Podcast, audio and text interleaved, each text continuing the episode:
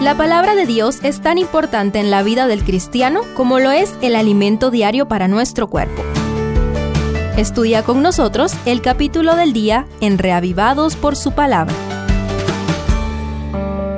Números 13 aunque, según Deuteronomio 1.22, fue idea del pueblo enviar espías a reconocer la tierra prometida, el versículo 2 de hoy no es una contradicción, pues armoniza con la cultura oriental, donde lo que Dios permite es como si Él lo ordenara.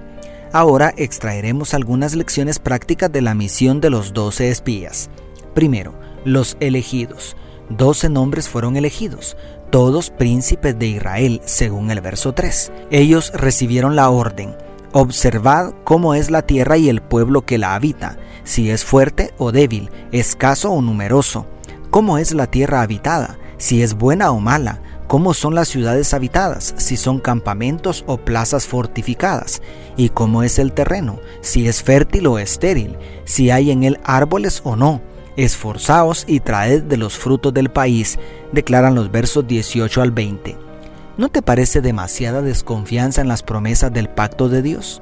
Querían hacerse cargo de la conquista recurriendo a estrategias humanas. ¿Cómo olvidaron que la tierra prometida era un regalo de gracia del Todopoderoso? Segundo, los resultados.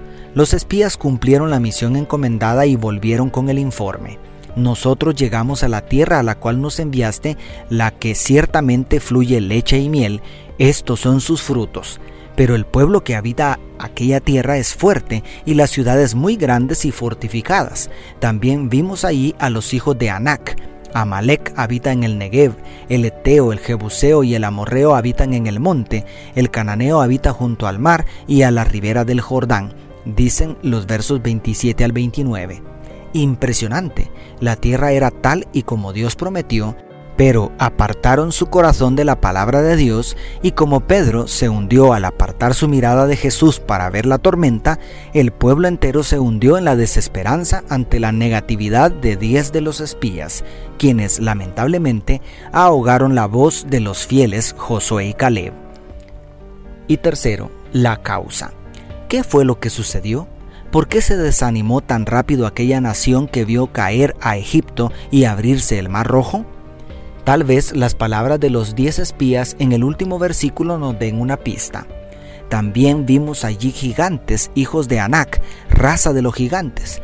Nosotros éramos a nuestro parecer como langostas y así les parecíamos a ellos, declara el verso 33.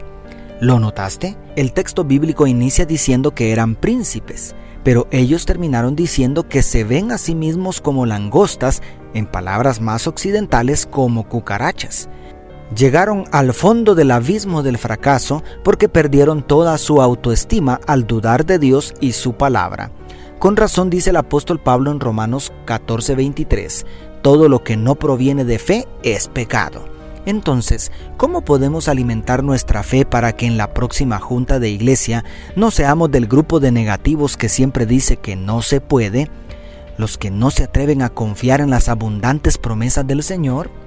De nuevo, Pablo en Romanos 10:17 responde, que la fe es por el oír y el oír por la palabra de Dios. Si quieres tener la actitud de Josué y Caleb, cultiva una relación estrecha diariamente con Jesús a través de la oración y el estudio de la Biblia.